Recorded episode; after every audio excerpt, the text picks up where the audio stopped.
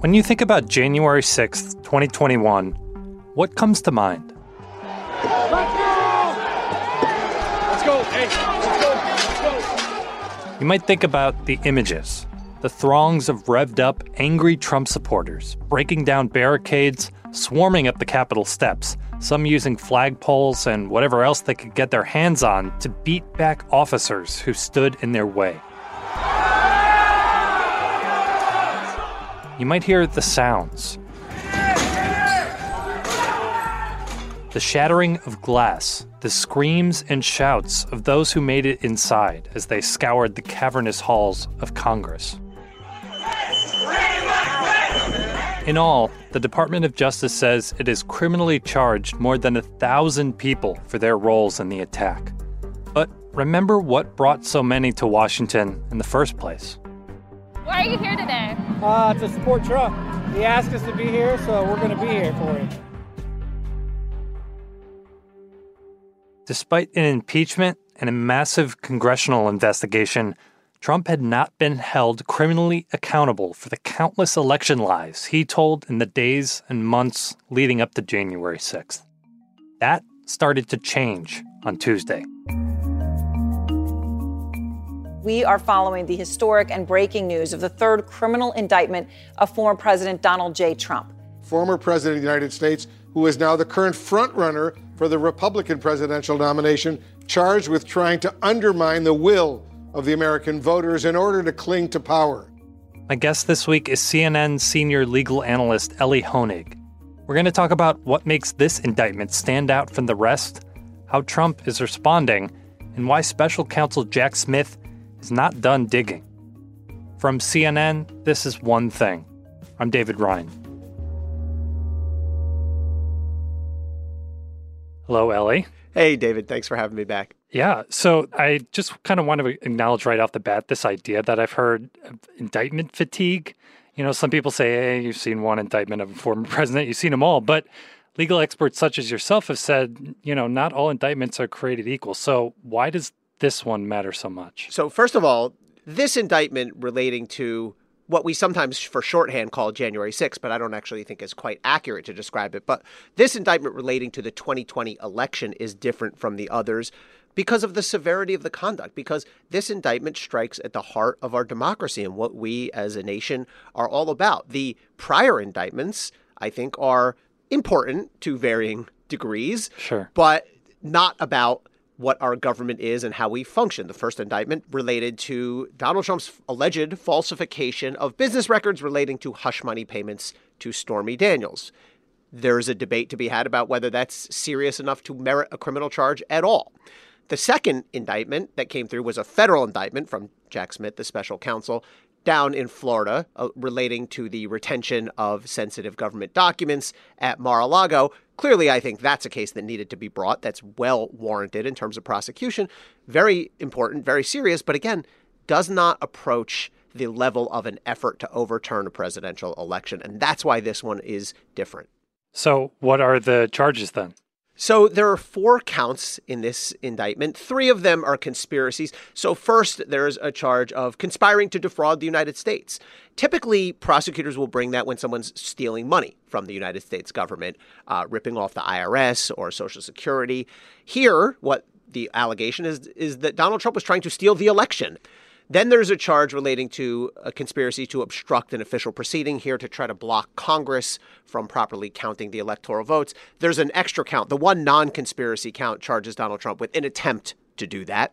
And then the final charge is a conspiracy against rights, which is a little different and interesting. It is a federal crime to intentionally deprive someone of a civil right, of a constitutional right. And here, the right at issue is the right to cast a vote and to have it count. And if I can just brag for a moment on us here at CNN. Sure. There was some uncertainty about what that right was because we knew for a, a, couple weeks that that was one of the charges, but we didn't know what the right was.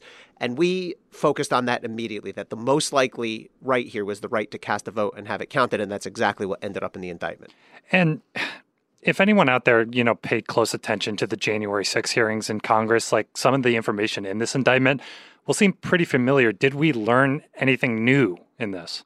There are new details and new facts in the indictment. For example, we now know that Mike Pence kept notes of some of his crucial conversations mm. with Donald Trump. We also have a sense of what Mike Pence testified to to DOJ. By the way, he did not testify in front of the committee. Right. But um, Jack Smith got him to talk. Yeah, because look, we saw during the January 6th committee a person can sort of discard a congressional subpoena with minimal, if any, consequences. Does not work that way in the criminal world. And so Mike Pence talked. And among other things, there's a very memorable passage in there where he's sort of debating with Trump, and Trump's telling him, I want you to throw out these votes, and Pence is resisting. And, and at one point, Donald Trump says to him, quote, You're too honest, according to the You're indictment. You're too honest. You're wow. too honest. So you look, that's the kind of thing that will, if we're thinking ahead to trial, will come from Mike Pence's testimony. But uh, we'll see how he, st- you know, if, if we ever get to this point, we'll see how he stands up as a witness. Since the attack on our Capitol, the Department of Justice has remained committed to ensuring accountability for those criminally responsible for what happened that day. This case is brought consistent with that commitment, and our investigation of other individuals continues. Jack Smith himself has said in his very brief public remarks that this investigation is ongoing. I know prosecutors always say that, but I think it's clear that there will be more to come on this case. I think it's quite likely that the co conspirators identified in this first indictment will at some point be charged. And it's possible that we could see additional charges against Donald Trump, like we just saw in the Mar-a-Lago documents right. case. Superseding indictment. Exactly. Thank you very much. This is a very sad day for America. So Donald Trump went into court this week and he pled not guilty as expected. And so this case is underway. And during the course of the week, we started to hear the beginnings of what Donald Trump's defense strategy will be. So if you can't beat him, you persecute him or you prosecute him. We can't let this happen in America. Thank you very much.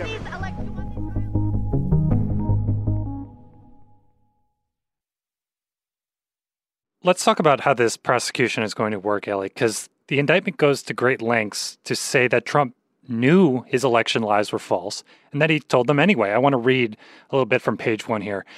Quote, these claims were false, and the defendant knew that they were false, but the defendant repeated and widely disseminated them anyway to make his knowingly false claims appear legitimate, create an intense national atmosphere of mistrust and anger, and erode public faith in the administration of the election. Is the lie the thing here? Like, do prosecutors need to prove that Trump knew he lost? The lie is a big part of the thing here. So, this all goes to the crucial and really difficult issue of establishing intent. Prosecutors will have to show, in order to support this conspiracy, not just the actions, and, and many of the actions here are sort of uncontested what was said publicly, right. what was done publicly, but that Donald Trump either knew that he lost or in any exercise of reasonable care, should have known or turned a blind eye to that fact. And they try to build that case really in, in a couple ways. One, they cite all sorts of influential uh, people, authoritative people, the attorney general, the head of cybersecurity, who told him, said directly or publicly, there was no fraud. And also, there are certain moments when Donald Trump himself appears to acknowledge mm. that he knows he lost the election. So that's going to be a crucial battleground in this trial. Joining me now is the former president's newest attorney to his team, John Lauro. John, thanks so much for being here tonight. You In particular, we heard one of Donald Trump's defense lawyers here, John Lauro, who was interviewed by our colleague Kaitlan Collins. And Mr. Lauro, I think, gave us a pretty good preview of what's ahead. This indictment is about pure politics. We engage in vigorous debate in this country about politics. What we don't do is criminalize political speech. This Lauro made clear that Donald Trump likely will rely on a First Amendment defense. He'll argue that his speech was political speech, maybe aggressive, maybe overheated, maybe even untruthful. However, he's covered, according to the defense argument that appears to be taking shape here, by the First Amendment, and you can't criminalize that. And the final ask that Mr. Trump made to Vice President Pence was simply pause the voting. There's nothing inherently unconstitutional or illegal about that. In fact, he had an, an opinion from a very well known constitutional scholar that said that's fine, that that's legal. Mr. Trump is not a lawyer. He's a His own businessman. attorney general, general and official said that that was that, no, that was not fine, that that was certainly uh, illegal that he was asking. And they weren't just asking for not. a pause. He was asking to overturn the legitimate results. But John, let me ask you. There also has been a suggestion by Lauro and others that Donald Trump will argue that he relied on the advice of his lawyers, and you are entitled to do that mm. with certain important restrictions. So, like he was just he was just following what his close confidants were saying. So there is an actual legal defense called advice of counsel. And if you can establish that your lawyer told you this was okay to do, then that negates the criminal intent. That means you're going to beat the case. But easier said than done because to make that argument as a defendant, first of all, you give up, you waive attorney client privilege, meaning now the vast majority of your conversations with your lawyer, which used to be secret, now they're all fair game. And the advice can't be patently ridiculous. The advice has to be something that a reasonable person. like thousands of dead people voted in a certain state. Well, that'll be the argument, right? The argument Donald Trump will say, hey, if my lawyers or advisors are telling me that, I can rely on that. What do I know? How do I know better than them? But let's also keep in mind whenever we talk about these competing arguments that we're going to hear about intent, Donald Trump doesn't have to prove anything. He doesn't have to prove he believed he actually won the election. And it's not a question of who has the better argument. If you're the prosecutors here, you have to prove your theory beyond a reasonable doubt. That is a very high standard high yeah. under the law. Yeah. Hmm. What do we know about the judge assigned to the case? Because if past this prologue, we're going to see a lot of attacks from Team Trump, presumably against this judge. We certainly will see those attacks. This is a really accomplished and I think impressive judge, Judge Tanya Chutkin. She is a federal district court, trial court judge in Washington, D.C. Uh, Judge Chutkin was appointed or nominated by President Barack Obama. Most tellingly, I think, for this case, she has handled many of the prosecutions of January 6 rioters. And she has been very tough on those individuals. She has handed out severe sentences. She has made various statements about the importance of the attack on the Capitol. At one point, she said in one case that the individual did not go into the Capitol out of some sense of patriotism, but he did it for one man. I'm paraphrasing here, but of course she was referring to Donald Trump. The other thing is, there was a dispute about one of the January 6 committee subpoenas that Donald Trump tried to fight in court. She got that case and she rejected Trump's arguments. And she made the memorable statement that presidents are not kings and plaintiff, meaning Trump, plaintiff is not president. So I don't read into that that there's any sort of pre-existing bias. I'm sure Trump has and will made that argument, but I read into that that she takes what happened after the 2020 election very seriously. And so is this going to go to trial before the 2024 election because he's got those other trials too? That is the million dollar question, I think. Let's just stand back and look at the 2024 calendar at this point. As it currently stands, we have a five month or so block right in the middle of the 2024 year, where the two prior cases we mentioned are already scheduled for trial. The Manhattan hush money case is scheduled to start at the end of March. That's going to take us through April. The other Jack Smith DOJ case, the Mar a Lago documents case, is scheduled to start in May, late May. That's going to take us certainly through June and I think through July. It's not going to go after that block. You're not going to start a trial in August of 2024. That's going to go until the, up and through the election. That's way too politically fraught. No judge is going to start a trial that late. No judge is going to start a trial in so September. Th- they, they are wary of those optics of being so close to election day when they're scheduling these things. Yes, the optics, the practicality, the fairness of it, really potentially to both sides. There is just no way a judge is going to start a trial in August or September of 2024. It will be going on while voting is happening. Voting starts in September, early voting in some states. To me, these two cases, that that sort of early-ish to mid 2024 are the only viable time to try a case like this. Mm. And we're still waiting on possible charges in Georgia on state charges, and that could complicate things too. Further complicating things, we will. It, it is sort of remarkable when you step back and think of the big picture that we're about to see a fourth indictment. I think it's all but certain, given the not so subtle signaling that the DA has done, that Trump will be indicted again and for a fourth time and soon in Georgia. And let me just throw in I think there's a genuine question, not legally, but just pragmatically, about whether there's any need for that because Jack Smith's case covers the seven disputed states, including in detail Georgia.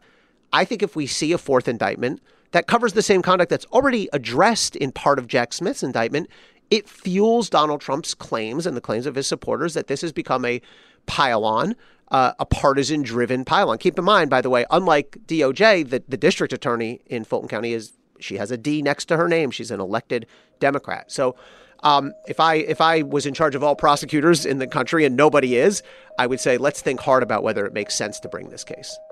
Hmm. Interesting. Elie, thank you so much. Thanks for having me, Dave.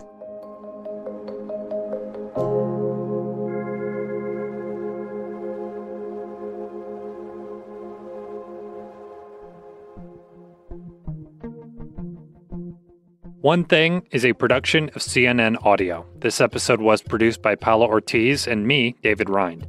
Matt Dempsey is our production manager, Faiz Jamil is our senior producer, Greg Peppers is our supervising producer, and Steve Lickteig is the executive producer of CNN Audio.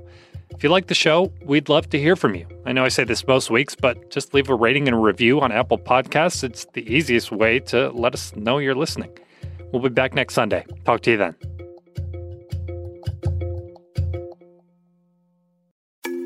I'm Dr. Sanjay Gupta, CNN's chief medical correspondent. This week on Chasing Life, I sit down with Giles Yeo. It is a problem of our brain influencing the hunger. So, hunger is a brain scenario, even though the feeling of hunger comes from your stomach. It's a very new and provocative way of thinking about a condition that impacts more than 40% of Americans. But the thing is, this approach could have big consequences for the way that we treat obesity. Listen to Chasing Life, wherever you get your podcasts.